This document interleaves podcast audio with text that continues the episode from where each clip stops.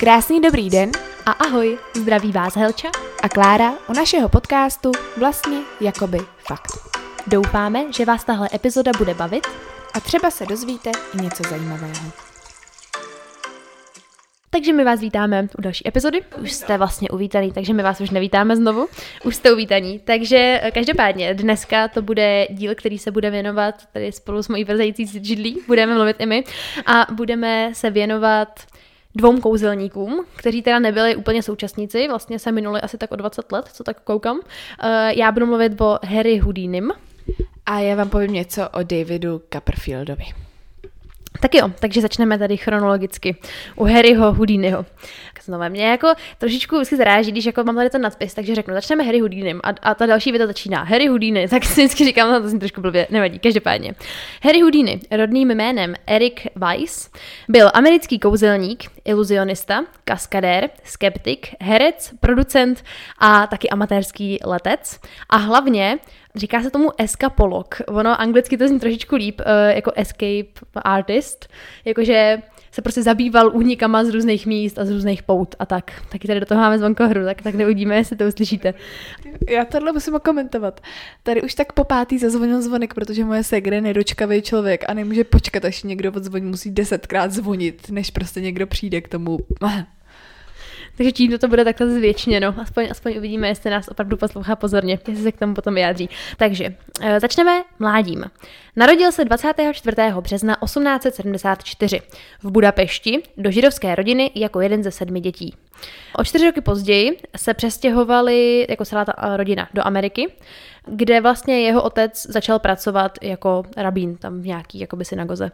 Eh, O další čtyři roky později ten otec ale ztratil tu práci a tak několik let žili vlastně v chudobě a i díky tomu se Harry, v té době teda mu ještě pořád říkali Erik, on to Harry Houdini je vlastně jeho umělecký jméno, ale já o něm budu mluvit jako o Harrym, ať se to tady moc nekomplikuje, tak i díky tomu, že právě žili takhle v chudobě, tak on byl v podstatě nucený jako zkoušet spoustu různých prací jako dítě a Díky tomu se vlastně poprvé dostal do veřejného povědomí jako devítiletý s jeho vystoupením na vysuté hrazdě. To je taková ta, já jsem, víte, co to je, takový, taková ta jako špricle, na který se houpete nad takovou tou jakoby trampolínou a tak.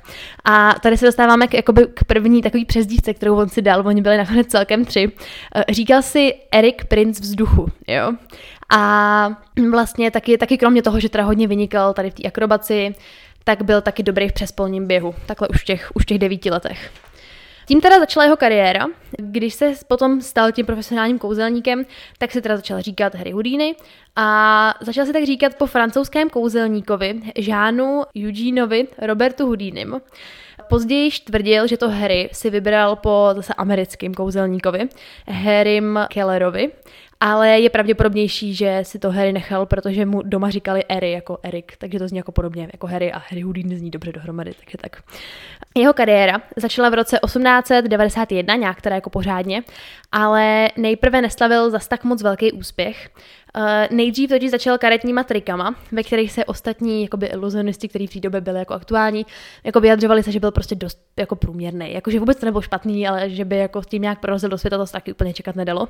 Nicméně on teda se nezdráhal a udělal si druhou přezdívku, říkal si král karet, jo. Důležitý je mít sebevědomí, to dělá prostě nejvíc. Když nejste tak dobrý, říkejte, že jste dobrý, dávejte si hustý přezdívky a zaručeně máte úspěch podle všeho. Tady je Helena, královna mikrofonu. Takže tady vám to teď povím. Já si myslím, že jsi právě zadělala na novou přezdívku Helena Královna mikrofonu. To už, to už ti zůstane, to už si neodpářeš, už navždy pro mě budeš Helena Královna mikrofonu. Děkuju, to mi moc lichotí, budu to dělat častěji, takovéto přezdívky si budu teda udělovat. Jako je v podstatě, já si myslím, že sebevědomí je stejně vždycky klíčem k úspěchu. Musíte se tvářit, že něco umíte, abyste se to mohli naučit.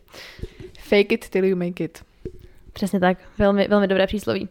Potom, potom teda pokračujeme. V roce 1894, když vystupoval s jeho bratrem, tak se potkal s Beatrice Redder, eh, říká se jí Bess, i dál o ní budu mluvit takovou Bess. Spolu se vlastně později vzali a on takhle malinko jako by teda odstrčil toho svého bráchu a místo toho začal vystupovat s tou Bess, což jako nějak tam o tom nepsali, nějak to mezi nimi asi nerozdmíchalo nějaký velký spor, ale nevím, asi mě to teda trošku urazilo.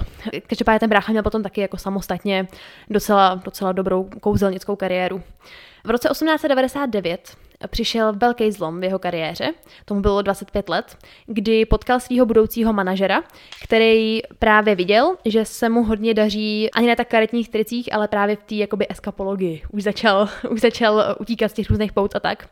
A během měsíce už vystupoval na různých známých jevištích po celé Americe a rok později uspořádal tour po Evropě. Předvedl, jak dokáže utéct uh, spolu Scotland Yardu a to mělo takový úspěch, že potom v Anglii se vlastně zasek nebo byl tam zamluvený na 6 měsíců dopředu. Mimochodem bral v přepočtu na dnešní peníze 32 tisíc korun denně, jo? což jako vůbec nebylo špatný, jo. Dokonce jsem jakoby četla, že byl nejlíp placený jako přeložila bych to asi jako bavič, prostě jako nejlíp placený takovýhle vystupující člověk v té době, což vůbec není špatný. Víceméně potom teda dalších 20 let vystupoval po celé Británii, Nizozemsku, USA, Německu, Francii, Rusku a předváděl hlavně teda iluze, karetní triky, ale hlavně ty úniky a říkal si král pout, jo? Takže to už je tady třetí jeho přezdívka, taky asi poslední, myslím. Takže jak teda probíhaly ty jeho vystoupení? On vždycky přijel do toho nového města a vyzval místní policii, aby ho spoutala. V podstatě takovejma, jako to jsem pochopila, bytelnýma karabinama, takovejma docela děsivýma hm, železnýma kusama, no to je jedno. Hodně jako bytelně spoutala a zavřela ho do jejich jako místního vězení. No a on tam odsaď potom teda jako by utíkal. Často ho nejdřív jako fakt celýho prohledali, aby prostě u sebe neměl nějaký paklíče a tak. A v Moskvě dokonce, když ho jakoby zavřeli, tak ten jediný klíč poslali na Sibiř, aby opravdu jako bylo, bylo jasný, že ten klíč teda on u sebe nemá. Co mu dělalo velkou výhodu tady v tom různým utíkání, jak spout, tak z různých vězení a tak, bylo to, že byl hodně malý postavy, měl 165 jsem se tam 165 metrů teda, to neměl, ale hodně byl malý, 165 cm a měl nohy do O, což tam vysvětlovali, že z nějakého důvodu teda jako byla taky velká výhoda, co se týče utíkání spout, tak, tak asi byla. A nejspíše i dodnes. Jednou ho obvinil policista, že utekl s pomocí úplatku z toho vězení, kde byl zapředej. No a Houdini ho to samozřejmě naštvalo, protože chtěl očistit své jméno, takže to jako by dal k soudu, ten spor vyhrál a vyhrál ho v podstatě hned poté, co otevřel soudcův trezor, který tam měl někde v šatně. Jo. Potom nějak později říkal, že ten soudce ho nějak zapomněl zamknout nebo něco takového. No, každopádně to bylo docela působivý a spor zkrátka vyhrál po všech těch různých show a potom, jak byl takhle hodně populární, tak byl teda hodně bohatý, to už jsem říkala. Koupil si dům v přepočtu na dnešní za 750 tisíc dolarů. Byl to takový jako více, takový jako hm, panelák je špatný slovo, ale takový jako nebyl to taková to jako typický sídlo, prostě třeba dvoupatrový se zahradou, ale byl to takový jako činžák trošičku a on tam měl i svoje jako sbírky, k tomu se potom jako dostanu. A potom tomu přijde docela takový hezký, měl hodně hezký vztah s mamkou. Koupil si šaty, které byly vyrobený pro královnu Viktorii, potom je dal té mamce a uspořádal nějakou jako, nevím, já bych řekla jako oslavu prostě pro rodinu, kde ta mamka na sobě měla ty, ty šaty té královny Viktorie a on jí tam takhle jako se producírovali před tou rodinou. A říkal, že to byl nejhezčí den jeho života. To mi přijde, přijde mi to fascinující. Takový trošku, trošku mi to připomíná Salvadora Dalího, takhle tím, jak moc je to bizarní. To nevím, jestli mi přijde spíš hezký nebo divný. Možná obojí. Jo, na, na, na Wikipedii je fotka, kde je on se svojí manželkou a s tou svojí mamkou a je to napsaný jako moje miláčkové, jakože prostě úplně... Tomu se mít manželka radost teda. No takhle, když to říkáš, tak to vlastně už nezní tak idylicky. Já jsem z toho měla úplně dobrý pocit, no tak, tak nevadí, možná. Sakra, to úplně to zkazila. Teď jsem jí zkazila iluzi o hezkým vztahu s maminkou. Omlouvám se, pokud jsem jí zkazila ještě někomu jinému. Takže tak. Chvilku dokonce měl vlastní časopis, ale opravdu jenom malou chvíli, protože nedokázal odolat pokušení, aby v něm vycházely hlavně jeho osobní názory, útoky na konkurenci a jako vychvalování vlastních eh, jakoby vystoupení. No, jakože je to podobné, jako kdyby jsme se my najednou tady rozhodli, že si uděláme časopis, ve kterým se bude psát, že tenhle podcast je super a každý by si ho měl poslechnout. Prostě to není jako úplně ideální, ale lidem se to moc nelíbilo, takže ten teda brzy skončil. Potom v roce 1908 už bylo jakoby hodně imitátorů na ty jeho jako únikový, únikový akce, už jak to bylo populární, tak to najednou začali dělat všichni. A tak on přišel s novým trikem a to, že bude utíkat uh, s vodou naplněný nádoby na mlíko. Taková jako zvětšený. Já nevím, jestli víte, taková ta, taková ta typická jako plechovka, se kterou si představíte, jak chodili ty lidi. Jo, bandaska je to slovo, ano, tak přesně, s takovouhle bandaskou, akorát, že byla teda v lidské velikosti a byla naplněná vodou a on se na ní vždycky nechal zavřít a potom z ní teda jako utíkal. Je to takový jako jeho typický trik, nebo jak to říct. Vystupoval s tím potom víceméně teda do konce života.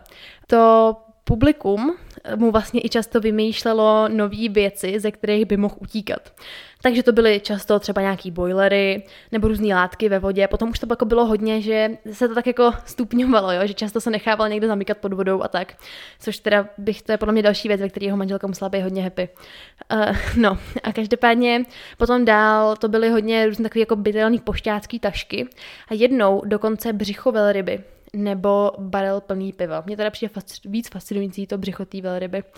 To jenom tak podle mě z něj neunikáte každý den. Každopádně v té době bylo hodně populární tvrdit, že vám s takovýhlema podobnýma trikama pomáhají různě jako duchové a že jako za to můžou tyhle ty jako vaš nějaký uh, spiritistický nadání. On to každopádně sváděl na teleportaci, ale spíš tak jako, jako aby se neřeklo, jo, on byl jako, tak tomu se dostanu taky, byl docela skeptik a nikdy o sobě jako veřejně neřekl, že by měl nějaký nadpřirozený schopnosti, jo. Ale prostě, když se ho jako ptali, jak to dělá, tak on jim, on jim jako nemohl prozradit, dělám to tak, že tady zakroutím dvakrát levou rukou, řekl, že se, tele, že se jakoby teleportuje.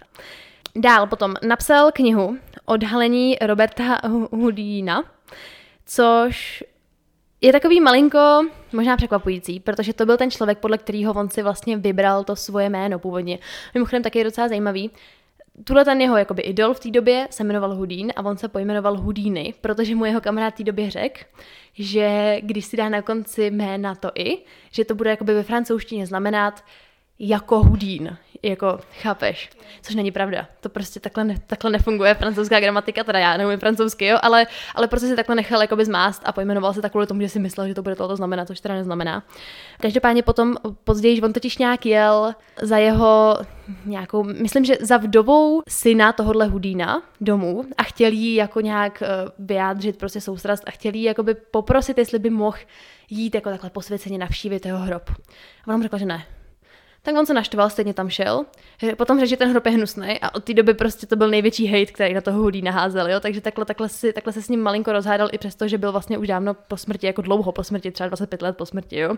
No, takže to byl takový podivný, podivný člověk. Takže tady v té době, když napsal knížku Odhalení Roberta Hudína, tak už nebyl úplně ten Hudín jeho idolem. A ta knížka v podstatě je jako plná výsměchu a kritiky, která se vztahuje k jeho trikům a k jeho jakoby práci toho Hudína. No.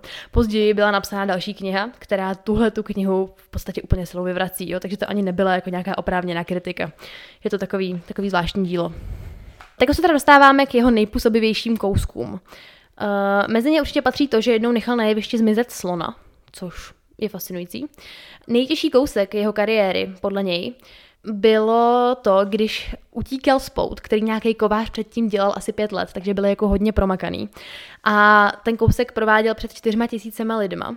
Eh, v půlce mu jeho manželka přišla údajně dát pusu a hodně lidí říkali, že jako mu během toho dala klíč, kterým on si je potom odemknul. Takže nevím, ale ho, potom se jako hodně se tvrdilo, že ty pouta otevřela, že to byl jako nějaký, že to byl trošičku podvod, že na to jako nepoužil jenom svoje skily a že se z těch pout dostával schválně hodinu a půl, aby to jako bylo dramatický před těma čtyřma tisícema lidma, že kdyby to udělal za dvě minuty, tak by to asi úplně nebylo venčo. Úplně nejznámější teda jeho trik je ten útěk z nádoby na mléko, jak jsem říkala, byl naplněný vodou a on v něm byl často spoutaný, nebo byla ta nádoba ještě v dřevěné krabici. Já jsem to všechno hrozně děsivě a já jsem to tak jako trošičku, jsem věděla, že tohle jako patřilo k jeho trikům kvůli tomu filmu, já teď nevím, jak se to jmenuje, jmenuje to Podfukáři? Now, Now You See Me se to myslím jmenuje anglicky. Je to taková ta, taková ta známá scéna, jak oni si hází tu kartu v takovém tom sejfu, přijde mi, že na YouTube se to furt jako doporučuje. A no a tam právě se jako, jak je to jako po různých kouzelnicích, tak oni, tak tam oni se o něm často baví. No každopádně mezi nejděsivější triky, které se mu už skoro potom vlastně vymkly z rukou, bylo pohřbení zaživa, prosím vás. Jo? A on se poprvé rozhodl, že to provede bez rakve, že se prostě nechá jenom zahrabat zemi a že se potom z té hlíny teda jakoby vyhrabe. Nechal na sebe naházet 1,8 metru hlíny, jo, a prej jako hrozně spanikařil, jako pod tou zemí volal prostě o pomoc a vyhrabával se ven. A nějakým zázrakem se mu povedlo jakoby dostat ruku na povrch a ty jeho pomocníci ho prostě vytáhli ven úplně jako na poslední chvíli. Prostě opravdu ten první pokus se mu skoro vymknul z rukou. Každopádně potom jako um, po, po, po pár měsících se k tomu teda vrátil, nechal se pohřbít znova, tentokrát nějak v rakovi, měl už to jako nějak vymyšlen, protože říkal, že předtím byl hrozný problém, že jako nečekal, jak moc těžká bude ta hlína, která na něm bude ležet. Že to byl jako hlavní problém, který on jako úplně nedomyslel. A potom měl i byl ten trik eh, předvádět na jevišti, jenomže dřív bohužel jako by umřel, on úplně, on, on umřel docela mladý, takže už to jako bylo i naplánovaný, ale nikdy se k tomu potom nedostalo. Dál se teda dostáváme k takovým už jako jeho bokovkám. Má teda na kontě šest filmů a co je taky dost zajímavé je jeho letecká kariéra, protože v té době jako nebylo úplně, že jo, běžně, to byla doba, kdy jako úplně začínaly letadla. A on jak takhle přišel jako k velkým penězům, že jo, tak, tak se jako rozhodl, že teda bude i utrácet. A tak když ho v roce 1909 začala fascinovat jako letadla a obecně letectví, tak si koupil dvojplošník, najel si mechanika a potom v roce 1910, když už teda s tím letadlem trošičku uměl, měl za sebou asi jednu nehodu tady v té době už teda. Každopádně teda o rok později odjel do Austrálie a tam se stal prvním člověkem, co v Austrálii vůbec kdy letěl. Takže má na konti i takovýhle hezký prvenství. Po návratu z té Austrálie ho zavřel do garáže a prohlásil, hrozně měl takový jako velký plány. Prohlašoval, že na něm bude lítat jako z města do města, kde potom budou ty jeho další jako vystoupení a že jednou se z toho letadla zavěsí a jako v těch poutech a bude se při tom letu dostávat z těch pout. Realita byla taková, že už z té garáže to letadlo nikdy nevyndal, už prostě nikdy potom neletěl, ale teda znělo to, znělo to hustě. No a teď už se teda dostáváme docela ke konci, k té kapitole jeho boj proti spiritualismu. Už jsem o tom jednou mluvila v té epizodě o, o Siru Arturu Conanu Doyleovi, kde ten byl právě hodně velkým jako podpůrcem tuhle těch různých seancí a tak. Zatímco Houdini teda ne, o, hodně odhaloval tuhle ty média a tak. A jeho zkušenost s kouzlením a s iluzema mu umožňovala vlastně líp odhalovat, v čem je ten trik i u těch jiných lidí, kteří tvrdili, že mají nějaký nadpřirozený schopnosti. Byl členem dokonce komise, která vlastně nabízela peněžní odměnu každému člověku, který by dokázal, že má nadpřirozený síly, ale nikdy nikomu žádnou částku prostě nevyplatila. Oni víceméně do toho určitě šli s tím, že plně tu částku můžou nastřelit, protože nikdy jim nikdo jako nedokáže, že ty síly má. No, každopádně prostě nikomu se to nepovedlo, takže peníze zůstaly u nich na účtě. A v podstatě on jako by měl rád kouzla, nebo možná líp řečeno měl rád iluze, ale neměl rád, když si někdo hrál prostě na čaroděje, takhle bych to řekla. Velmi dobrou měl potom domluvu s manželkou, kdy vlastně před jeho smrtí se domluvili, že pokud bude po smrti schopný komunikovat, takže na nějaký seanci, kterou jako potom teda uspořádají, řekne tomu, který tu seanci bude vést, takový jako heslo eh, Rosabel Believe. Jako, Rosabel byla jejich oblíbená písnička, takže jako Rosabel prostě věří, jo. Je to takový, takový taková věc, kterou jako prostě úplně neuhádneš, tak aby to bylo něco jako těžkého. Takže se domluvili, on potom teda zemřel a ta jeho manželka uspořádávala vždycky seanci na Halloween, deset let za sebou, deset let po jeho smrti a jednou se to opravdu někomu povedlo uhádnout, ale potom později se ukázalo, že ten člověk jako si hodně zjišťoval a hodně si právě jako zjišťoval různé jako věci, které on měl rád a víceméně opravdu to jako opravdu prostě uhádnul. Jo, ten člověk byl prostě dobrý v hádání a uhádnul to jejich heslo. A nikdy prostě nikdo se s ním takhle nespojil takhle. To mi připomíná naší základkovou dohodu se Šiškou. Já nevím, jestli to mám říkat, možná i jo, mě to přijde, že se to k tomuhle hodí, protože je to vlastně na podobném principu. My jsme totiž s eh, na základce vedli poměrně vášnivou debatu o tom, jestli teda existují jako pos, nějaký, jako jestli ty duše potom po té smrti můžou nějakým způsobem se třeba hejbat nebo fungovat nebo nějak o sobě dávat vědět. A tak jsme se mezi sebou máme takovou dohodu, teď přesně nevím, jak to je, ale nějak jsme se domluvili, že až jedna z nás prostě umře, nevíme, která první, že jo, ale jedna to asi bude, tak ta druhá půjde pod nějaký strom. A teď už si nevybavu, jestli pod jakýkoliv, jo, pod, pod jakýkoliv strom, kde, je nějak, kde jsou šišky, ne?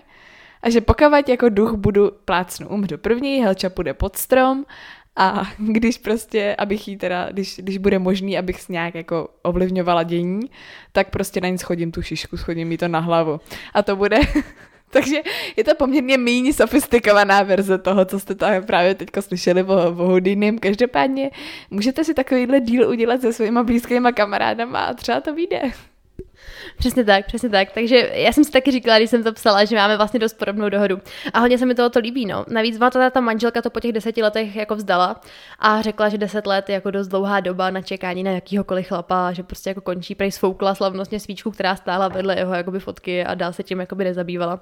Nicméně nějaký jako klub jeho fanoušků a tak, ty seance teda drží dodnes a stále, stále nešlo ke spojení.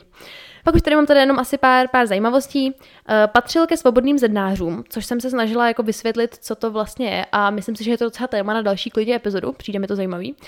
Dál v jeho domě, jak jsem právě říkala, tak sbíral různé jako iluze a různé divadel, divadelní památnosti a hlavně knížky o různých psychických jako fenoménech a o magii. A i kvůli tomu měl ten dům takový velký, protože ty sbírky byly taky dost velký. Dál mi taky přišlo zajímavé, že se registroval do systému selektivního servisu. Zkrátka SSS nebo jenom SS, což teda nevím, ale OK. A je to teda nezávislá agentura, která v podstatě um, vede záznam nebo seznam lidí, uh, který jsou jakoby ochotný jít do vojenského odvodu. A on se tam teda registroval, což je asi docela záslužný. No a dál se teda dostáváme úplně takové dost logicky úplně poslední části a to k tomu, jak teda zemřel. Uh, zemřel brzy ráno 31. října 1926. Bylo mu jenom 52 let. A příčinou byla otrava krve, vlastně v následku uh, za puknutím slepého střeva kdy vlastně ono to bylo takový trošičku komplikovaný. I kvůli tomu potom byly takový jako docela šarády, protože to jako by nemuselo být samovolný prasknutí, ale tvrdilo se, protože to byla docela bizarní scéna. On před nějakým svým vystoupením seděl ve svý šatně a měl tam jako nějaký takový ty pomocníky na zkoušku, bylo to vysokoškolští studenti a jeden z nich za ním přišel a Ptal se ho, jestli je pravda, že vydrží jakoby jakoukoliv ránu do břicha, jako bez toho, aby ho to bolelo. A on jako řekl, že to samozřejmě pravda je, že to jako zvládne. Problém byl ten, že měl zrovna jakoby zlomený kotník, takže on jakoby seděl na gauči a nemohl se jakoby zvednout. A ten, ten student se ho zeptal, jestli to teda jako může vyzkoušet. A on, jo, jasně, prostě vyzkoušej to. A on mu dal jako fakt hustou jako ránu do břicha, jo, a prý jako i být za sebou. A on tak jako, že jo, drsňák, tak to jako vydržel a pochopil se, už ho to jako prý fakt začalo bolet, tak jako říkal, hele, prostě končí, jo, pohodička. A Myslel si, že ta bolest, která potom následovala v dalších hodinách a v dalších dnech, je způsobená tím, že dostal ty rány do toho břicha. Ale ve skutečnosti to buď to mohlo být tak, že mu tuhle ty rány do toho břicha způsobily to prasknutí toho slepého střeva, nebo že mu to slepý střevo prasklo samovolně a on to ignoroval tu bolest, protože si myslel, že to je od toho bouchnutí do toho břicha. To znamená, že každopádně on ještě ten večer normálně měl vystoupení, další večer měl vystoupení, už opravdu jako ani v noci nespal tou bolestí, ale furt prostě říkal, byl to takový ten, takový ten člověk, co prostě nepůjde do nemocnice nikdy prostě. O dva dny později eh, šel teda k tomu doktorovi a ten mu řekl, že musí prostě okamžitě na operaci. A on i přesto šel ten večer ještě vystupovat. Prosím vás, měl 40, 40 horečku. První půlku představení teda odehrál, potom nějak omdlel a ještě chvilinku, jakoby, no, co mu se dá říkat, hrál, ještě chvilinku vystupoval. Zbytek teda musel za něj dodělat nějaký ten jeho asistent. A ten večer ho teda odvezli do nemocnice, ještě, po ně, ještě se jako museli ho přemlouvat nějaký, vyloženě jako museli přemlouvat s těma bolestma, aby tam jel. O, oni ho teda operovali, ale už bylo prostě pozdě, protože už došlo k té otravě krve a v té době ještě nebyly antibiotika, no prostě to bylo, to bylo blbý, no.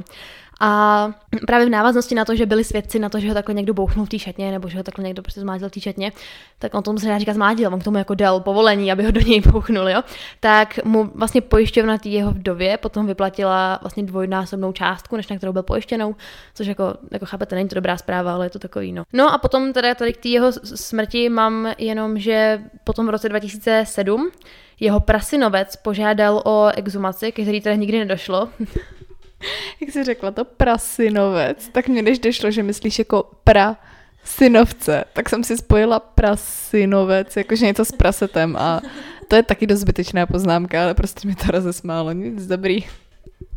No tak zkrátka jeho prasinovec požádal o exumaci, ke který teda nikdy nedošlo, protože se v té době začala šířit jako nějaká fáma, nebo že začaly, začaly se šířit domněnky o tom, že Houdiniho zabili právě jako nějaký pomstě spiritualisté.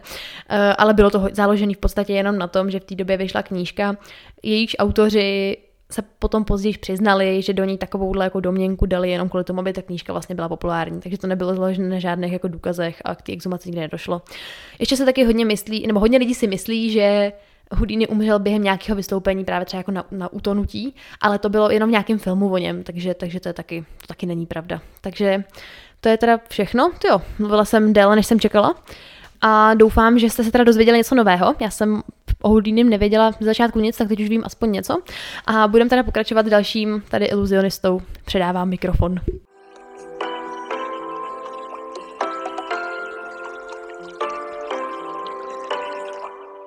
Tak jo, takže já teda vám povím něco o Davidu Copperfieldovi. Jenom tak na začátek bych chtěla říct, že spíš než jeho nějak jako soukromýmu životu a tak, se budu hodně věnovat těm konkrétním jeho známým iluzím, protože si myslím, že to fakt jako stojí za zmínku je to hodně zajímavý. A ono ani jako on o sobě jako za stolik nemluví, nebo hodně logicky ve všech rozhovorech se ho všichni ptají na ty konkrétní iluze. Nikdo se ho jako neptá na to, chápete, kolik co, co děti doma nebo co manželka. Takže, takže spíš budu mluvit o těch iluzích. Každopádně teda, abych to nějak uvedla, tak narodil se 16. září 1956 v New Jersey. Je to jedináček a jeho pravý jméno je David Seth Kotkin. Je to teda kouzelník, ale hlavně e, iluzionista, protože všechno, co dělá, nejsou samozřejmě kouzla nebo nějaká magie, ale všechno jsou to jenom čistý iluze. Eh, je židovský národnosti, což je vlastně to samé jako Houdini a eh, teďko momentálně žije v Las Vegas. Kouzlení jako takovýmu, nebo teda iluzím se věnuje od dětství. Ve 12 letech začal svý triky předvádět jako před lidma, ale svoje první kouzlo se naučil, když mu bylo asi sedm od svého dědy. Jinak stal se historicky nejmladším členem společnosti amerických kouzelníků a už jako 16 letý přednášel magii na univerzitě v New Yorku, což je dost hustý. Každopádně už bych se teda přesunula k těm jeho iluzím, většina z nich se odehrávala v 90. Eh, v 80. a 90. letech minulého století. A hned tou první takovou tou jako mega velkou iluzi, on samozřejmě měl i jako vystoupení klasický na stage, takový ty prostě iluze jako obyčejnější, různě se jako řezal, chápete to na půlky a tak, ale tuto jsou takový ty jako fakt top věci. A to teda začneme hned tou první a to v roce 1983, kdy se mu podařilo nechat zmizet letadlo. Protože on si řekl právě, že jako nechat zmizet nějakou ženskou na pódiu, nebo právě odkazoval na slona. Já jsem vůbec, on řekl slon a já jsem si myslela, že to řekl jako náhodně, protože ho to napadlo, jako nechat zmizet slona. A teď, jak si říkala s tím Houdinem, že Houdini nechal zmizet slona, tak jsem si to spojila, že vlastně to asi řekl proto. A že se teda řekl, že to je jako trapný a že chce teda jako něco lepšího. A tak se teda rozhodl, že nechá zmizet letadlo. Abyste si jako nemysleli, on, on to jako neudělal tak, že prostě, chápete, 200 metrů od letadla stále lidi, kteří se na to koukali a najednou záhadně letadlo zmizelo. Ale reálně to letadlo prostě stálo a přímo kolem toho letadla stálo třeba 30 lidí v kruhu kolem celého toho letadla. Měli pásky přes oči, teda černý, ale byli tam jakože důkaz, že tam ne, nepřijede, nevím, nějaký nákladák, něco, prostě chápete. Když nákladák by to asi nevodovez, ale prostě byli tam jako lidi s páskama přes oči a kolem nich takovej, ještě jeden jakoby takovej závěs vlastně. No a to letadlo tam normálně bylo, pak se to tak závěs a během pár sekund se zase roztah, ale letadlo tam nikde nebylo. Lidi si sundali pásky a byli jako, že cože prostě. A dokonce tam ty lidi vyloženě i jako říkali, že něco takového v životě nezažili a že tomu nevěřili, že to vůbec je možné, že když si dávali tu pásku na oči před pěti minutami, tak tam to letadlo přímo fyzicky před nima bylo a během prostě pár minut tam nebylo a nepocítili žádný nic kolem sebe, že by se tam jako něco dělo a ty lidi stáli kolem celého toho letadla, no prostě mega hustý. Takže to byl takový ten jeho první fakt velký úspěch. V tom samém roce se ale rozhodl, že teda nechá zmizet ještě něco a o tomhle jste určitě slyšeli. On nechal zmizet sochu svobody. Proč zrovna sochu svobody? On se rozhodl, že chce nechat zmizet něco, co pro něj bude mít jako nějaký osobní význam. On si to vybral jako metaforu pro to, jak důležitá a nestálá je ta svoboda. A jak jako snadný by bylo o ní přijít. Takže to pro něj mělo takový jako osobní prostě meaning. On spolupracoval s Frankem Caprou, který mu pomáhal s projevem, eh, co říkal právě v průběhu té show, protože to byla že, samozřejmě obrovská show, kterou sledovalo strašně moc lidí, jak v televizi, tak na místě. A ten uh, Frank chtěl, aby se mu to kouzlo nepovedlo. Řekl, že s ním bude spolupracovat jenom jakoby za podmínky, že to kouzlo se mu nepovede, aby to byl jako náznak, že ta svoboda nechce a nemůže jako zmizet z té Ameriky. No, což ale samozřejmě David nechtěl, protože si říkal, jak by na to asi televize reagoval, když bych udělal takovouhle show a pak se to jakože nepovedlo a řekl bych jim, haha, svoboda přece tady bude s náma navždycky, to by asi bylo trošku trapný, že jo? Takže teda ho nakonec přesvědčil. Docela dlouho měl ale problém s tím, aby mu to jako povolili v té Ameri- v Americe, jako ty, ty, ty vysoko postavené lidi, protože všichni řekli, hele, jako ne, prostě jsou svobody asi úplně radši ne. Chápete, prostě mu to jako nikdo nechtěl dovolit. A on se tak trošku jako zblížil s Reaganem, který byl tou dobou prezidentem. Pak mu teda jako sdělil tenhle ten svůj nápad, že mu to vš- jako nikdo nechce dovolit a že on by to chtěl teda udělat a Reagan mu dal teda svolení, řekl, že to může udělat, ať to udělá. E, takže vlastně díky tomu, že se s ním tak jako skámošil, tak, tak mu tohle to vyšlo a vyšlo to, je to, to video si můžete najít a je to, je to prostě, hustý, no. Nechal zmizet cochu svobody. V roce 1986, o tři roky později, přichází další velký uh, úspěch a to, že se mu podařilo projít velkou čínskou zdí. Oni, oni si totiž říkali, zase, Houdini prošel jenom v obyčejnou zdí na stage, tak my prostě projdeme něčím víc hustým, než je obyčejná prostě tenká zeď někde na, na pódiu. A tak se rozhodli, že teda eh, podniknou tuhle tu cestu do Číny. Je důležité zmínit, že ty kamery, co to točí, nej, není to vůbec nějak střihaný, fakt je to všechno bez střihu natočen a dokonce na tom místě byl i radar, který jakoby nějakým způsobem mm, zaznamenával jeho tlukot srdce, toho Copperfielda, celou tu dobu, co prováděl ten pokus, aby právě ho nikdo nemohl podezřívat z toho, že, chápete, prostě, prostě to zaznamenávalo jeho tlukot srdce. A no, prostě to, to, to bylo hustý. A přímo na místě na to koukalo hodně lidí, byli jako poměrně dost blízko. A tahle ten pokus se teda opět jako poved. E, dokonce, když se ho ptali, jestli jsou nějaké věci, které by třeba dneska udělal jinak, jestli s něčím není spokojený, jestli mu něco přišlo jako blbý, tak on řekl, že samozřejmě by věci udělal jinak, že to se jako to je jako jasný, že se jako vyvíjí a především, že by teda rozhodně upravil svůj účes, který v té době měl, že ten teda jako nebyl úplně okáčko a že obecně ty jeho outfity a účesy v těch osmdesátkách nejsou úplně jako ideálka, protože já jsem viděla právě eh, rozhovor, který byl z roku asi 2019 nebo 18, prostě poměrně nedávno. Takže to teda jako komentoval, že ten jeho účes byl trošku takový vtipný, no. Rok potom, v roce 87, utekl z Alcatrazu, což se nikdy předtím nikomu nepovedlo. U této iluze používali hodně jako speciální kousky, a to třeba průchod mřížema, který prý vůbec není jako nic jednoduchého v tom světě iluzionistů. A dokonce měl i načasovaný, bylo to jako hrozně promakané, měl i načasovaný různé jako výbuchy potom Alcatrazu na různých místech v různý čase, aby to jako mělo ten efekt prostě.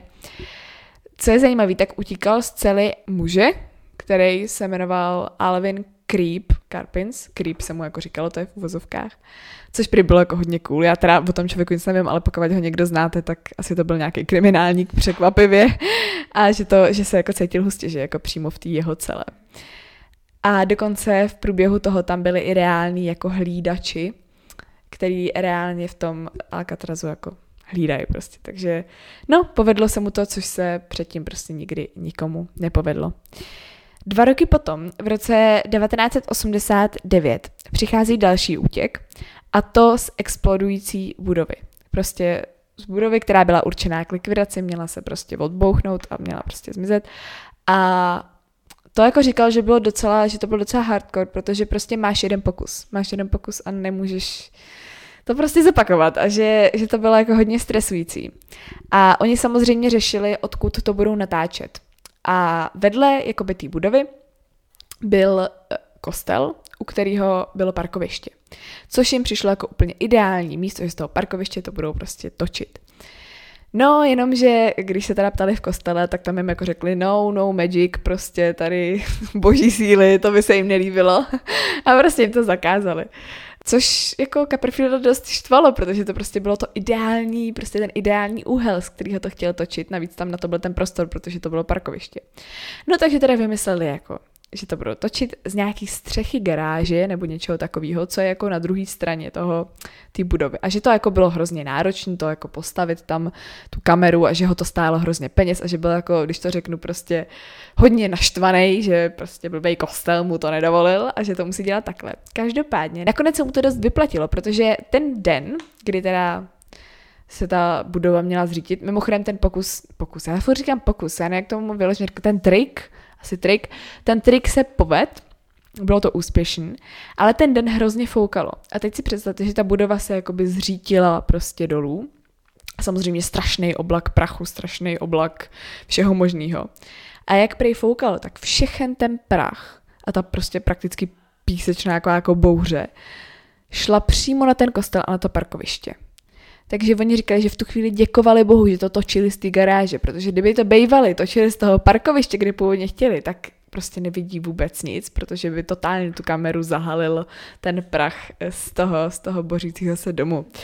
Takže a neměli by žádný záběry a bylo by to prostě úplně na nic, takže nakonec teda si řekl, že že jim odpouští tomu kostelu, že, že mu to nedovolili, i když předtím je proklínal. Navíc kostel celý zaprachovaný, tak kostel teda asi byl taky hodně šťastný z toho nakonec. Jim odpustil na základě toho, že na ně vlastně spadnul barák, to je hodně hezký. Jo, jo, jo. No, jinak to je zajímavý, on zrovna konkrétně u tohohle, tak on má hodně rád hudbu a do, dost často ji právě zahrnuje do těch svých útěků, aby to mělo tu, nebo útěků, nejenom útěků, těch všech iluzí, aby to mělo tu pravou atmosféru. A zrovna tady ten útěk začíná tím, že on pouští hudbu od Mozarta třeba a v průběhu se jako mění ta hudba a je to fakt, fakt jako hustý, tak má to takový jako umělecký potom nádech a prostě to má hodně promakan. Přichází rok 1990 a jeho pád e, do Niagarských vodopádů, o kterém jste určitě taky museli slyšet. Tohle to bral jako velkou challenge. Vlastně princip byl v tom, že on prostě se rozhodně skočí jakoby do těch vodopádů a přežije to a prostě dostane se jako z toho zpátky. Zase opět najdete videa, povedlo se, je to prostě neuvěřitelný, nechápu, jak to udělal, hrozně mě to zajímalo. A oni, tady byl ten zádrhel, že oni jako vymýšleli způsob, jak ho vrátit zpátky, když on skočí jako dolů, jak on se jako dostane zpátky. Takže oni jako vymysleli a teďko On to popisoval v angličtině, pochopitelně. A teda tady jsem měla trošku jako, tady jsem narazila na svůj jako bariéru trošku, protože nejsem úplně fyzik a ještě všemu v angličtině úplně jsem nebyla schopná jako pochopit. Každopádně, o co jako úplně šlo, každopádně mluvil o nějakých jako ocelových trubkách, či co to bylo, co mělo jako nějak být v té vodě.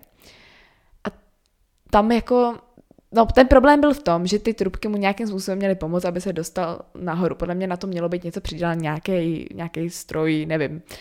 A jenomže pod silou té vody, jak prostě ty Niagary jsou, chápete, ta řeka, prostě všechno je strašně silný ten proud, tak se prý úplně skroutily jako ty trubky, že to bylo úplně neuvěřitelný, že to byly prostě ocelový, tru, jako nějaký prostě trubky, já to říkám, jak kdyby to byly nějaký tenký trubky, ale to prý nebyly jako tenký trubky. A že se úplně skroutili, on řekl, že to bylo jak špagety, že to bylo úplně jako neuvěřitelný. No a že kvůli tomu nemohl vůbec spát, prostě v noci, že vůbec nevěděli, jak to jako udělat, aby se to povedlo. No a nakonec teda zvítězilo to, jak možná víte, pokud jste to viděli, že vlastně se zpátky dostane na laně, na kterým bude zavěšený a to lano je zavěšen na helikoptéře, která lítá přímo nad tím vodopádem, což je dost nebezpečné. Říkal, že konkrétně teda nejvíc nebezpečnou částí celého toho triku bylo právě to, jak on vysí potom už potom, co, ani ne tak paradoxně ten skok dolů, jako to, že vysel prostě na, že, že ten, protože tam byl podle mě problém v tom, že ta helikoptéra byla hrozně blízko té vodě a těm vodopádům a že se mohlo prostě cokoliv pokazit a mohli tam prostě zahučit a asi by to nebylo úplně příjemný. Každopádně opět povedlo se, ale řekl, že by už do toho znova určitě nešel, že to jako, že se prostě bál, že to nebylo úplně, úplně ideální. V roce 92 přichází taky hodně jako dobrá věc a to jeho levitace a lítání obecně. Tohle se lidem hodně líbilo, to mělo velký úspěch, protože dokonce říkal, že některý i brečeli, když to viděli jako dojetím, že to je jako neuvěřitelné, že někdo lítá. Protože on tvrdí, že jako lítání chtěl udělat, protože jako létání, o tom se lidem zdá, že lítají. Všichni, všichni bychom chtěli lítat. Jako chápete, na rozdíl od kraje nějakých lidí nebo mizení slonů, potom jako netoužíš v noci, ale jako lítat chceme všichni, takže proto říkal, že, že, že to tak moc chtěl dokázat, protože je to prostě, na lidi to hodně dobře působí. Uh, hodně jako dlouho to připravoval, sedm let s tím jezdil jako po těch svých, když měl tu tour vždycky, tak to jako předváděl a dělal jako různě se lidi vyptávali, jak se jim to líbí, jestli tomu věří, jako co, co by, jo, vyloženě se ptal lidí, co jim na tom přijde blbý, co jim na tom přijde takový, že by to bylo jako, že by se tomu nedalo věřit. Aby to jako nějakým způsobem upravil.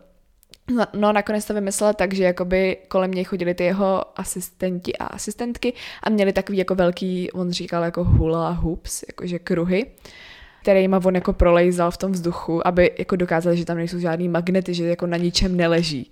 Že prostě, no, no, fakt zase opět mega hustý, absolutně to nechápu. A tady k tomu se váží jedna docela vtipná příhoda a to, že jednou měl show v Anglii a na té jeho show byla uh, princezna Diana s, je, se svýma dvouma synama, s Williamem a s Harrym. A teď on, že si říkal, super, tak máme Royal Family prostě v tom, v, uh, v obecenstvu. No jo, jenom, že on právě předváděl tenhle svůj lítací trik, no a na konci se to prej jako pokazilo, prostě se mu to nepovedlo. A on zůstal v tom vzduchu a nemohl se jako hejbat. A prostě tam byl v tom vzduchu. A dal teda nějakým způsobem signál eh, těm svým asistentům, ať zatáhnou oponu a přitáhnou teda nějaký žebříky, ať ho jako nějak dostanou dolů. Ale celou dobu prý mluvil k tomu obecencu, protože furt měl ten port nebo ten mikrofon na sobě. Ale říká, že to bylo jako hrozně trapné, že jim jako říkají, ať počkají, že to dá znova, že chce, aby to ty lidi viděli, že se to prostě nepovedlo, že se všem omlouvá, ale že jako ať počkají pět minut a že to jako předvede znova. No tak říkal, jako chápete to, prostě moje štěstí, já mám jednou jedinkrát v životě Royal Family v obecenstvu a zrovna sám řekl, jako, že měl fuck up, prostě, že to úplně podělal. No, takže, takže to je taková spíš jako vtipná příhoda. A potom, co se týče té levitace, tak dokonce i levitoval nad Grand Canyonem, což je taky hustý. V roce 2001 přichází jeho teleportace. A na tom taky dělal dlouho. Opět dělal rozhovory s lidmi, ptal se jich, jestli to vypadá reálně a tak. A to vlastně celý vymyslel on s tím svým týmem. Není to v žádný jakoby magic book nebo v nějaké jako knižce o, o iluzích, což většina těch ostatních věcí jako tak nějak, jo, jo, oni mají svý, je to asi uzavřená skupina, normální člověk se k tomu asi nějak nedostane, že jo, to by pak byl iluzionista asi každý, každopádně říkal, že tohle to vyloženě musel jako vymyslet, jak to udělat, že na to žádný návod není. A on se teda teleportoval z té stage na nějaký ostrov, který byl vidět jakoby na obrazovce a pak se teleportoval zase jako zpátky, no prostě to bylo hustý. No a to by bylo asi vlastně všechno z takových těch jako nejvíc zajímavých uh, jeho triků, o kterých jsem chtěla mluvit víc. A teďko spíš už jenom takový ty jako zajímavosti. Jak už jsem řekla, tak pro každou tu svoji iluzi musí mít dobrou hudbu, která je pro něj hodně důležitá a hodně se na ní zakládá jinak pořád jako na něčem pracuje, furt říká, že se jako dál prostě jako ví, dál se snaží vymýšlet další geniální iluze. Má figurínu v muzeu Madame Tissot, takže kdybyste si chtěli udělat fotku s Davidem Copperfieldem, stačí tam jet. A tohle je taky docela vtipný. Jednou si, když na stage střihal nějaký lano, říkal, že to byla prostě součást nějakého jako úplně primitivního triku, jo, úplně nic jako těžkého. No a on střihal nějaký lano a prostě si ustřih prej kus, jako kus prostě prstu, kus jako bříška toho prstu a musel do nemocnice. Přímo z té stage, protože to prej strašně krvácelo, prostě si ustřih jako prostě docela kus. No a říkal, že je to takový komický, že hlavně, že se mu jako nic nestalo, když skákal do Niagaru, ale potom jednou přestřiháváte šňůrku na pódiu, prostě když taháte pomalu králíka z klobouku a musíte do nemocnice. tak to říká, že je taková ironie docela osudu, že teda tohle to, tohle to se mu stalo. A co bych taky chtěla zmínit úplně nakonec, je jeho Project Magic. Project, projekt magie, já to nechci překládat, prostě se to jmenuje Project Magic. A ten teda vzniknul v roce 1982, kdy mu přišel dopis od mladého muže, který rád dělal triky a byl to jako fanoušek jeho. No a on si myslel, že to psal nějaký malý kluk, protože ten chlap měl jako hrozně prý dětský rukopis, takže on si jako ten David si myslel, že je to nějaký dítě, ale potom zjistil, že takhle píše, protože je nějakým způsobem tělesně postižený. A napadlo ho, že by se právě učením jako triků mohli postižení lidi jako zlepšovat jak po motorický, tak po i psychický stránce, protože najednou umíte něco, co ostatní ne, umíte něco jako navíc, což pro lidi, kteří jsou třeba jako fyzicky postižení, je hrozně podle mě přínosný jako pro jejich psychiku, že najednou umí tím svým tělem udělat něco, co normál, jako by v vozovkách normální lidi ne. A takže teda rozdělili tenhle projekt, který pořád běží a právě obecně zlepšuje a podporuje sebe důvěru těch postižených. Je to pro ně uh, forma terapie. Existuje stejnojmená kniha, kde se popisují právě základní typy a jak zlepšit ty svoje kouzelnické dovednosti. Mají i webové stránky, můžete se jako stát součástí, pokud jste postižen, možná i pokud nejste postižen, to nevím, nějak blíž jsem to neskoumala. Každopádně mi to přijde hezky, že to je taková jako hezká, dobročinná vlastně vodní činnost, že se takhle věnuje i vlastně charitě. No a to by bylo teda ode mě asi všechno a tak já doufám, že vám tahle epizoda přišla aspoň trošku zajímavá, že jste se něco dozvěděli, hele, už to asi tohle říkala vlastně, tak to opakuju po druhý, nevadí. Pokud by vás zajímalo víc, tak nás určitě sledujte na našem Instagramu, kde se jmenujeme Jakoby podcast. No a to by od nás bylo asi všechno, takže my vám děkujeme a naslyšenou. Naslyšenou.